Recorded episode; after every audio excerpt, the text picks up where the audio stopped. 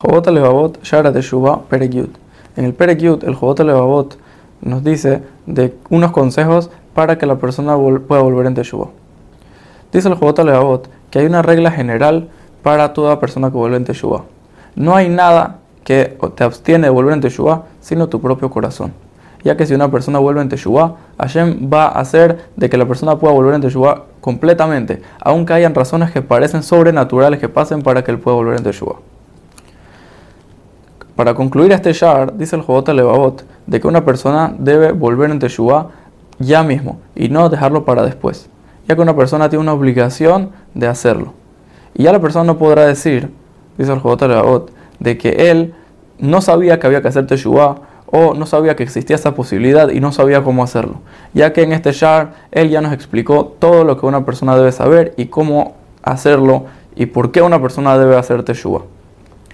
Otra cosa, dice el Jobot Levavot, de que una persona debe volver en Teshuvah ya, ya que él debe saber y pensar de que él ya perdió suficiente tiempo en este mundo, ya que nuestro tiempo es corto y tenemos cosas que hacer con respecto a nuestras tareas con Hashem.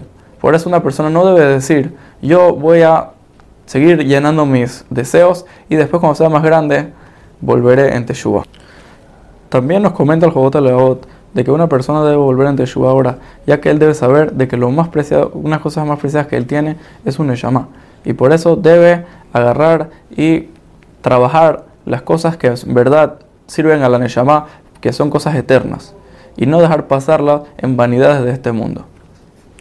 También nos dice el Jobot Levavot de que una persona debe- debería avergonzarse ante Hashem, ya que si una persona estaría enfrente de un policía y hace un pequeño error o una pequeña falta enfrente de él, estaría convenciéndolo todo el tiempo de que por favor no lo castigue, aunque él por sí solo no te podría castigar, sino necesita permiso de su jefe, y también su jefe necesita permiso de otra persona.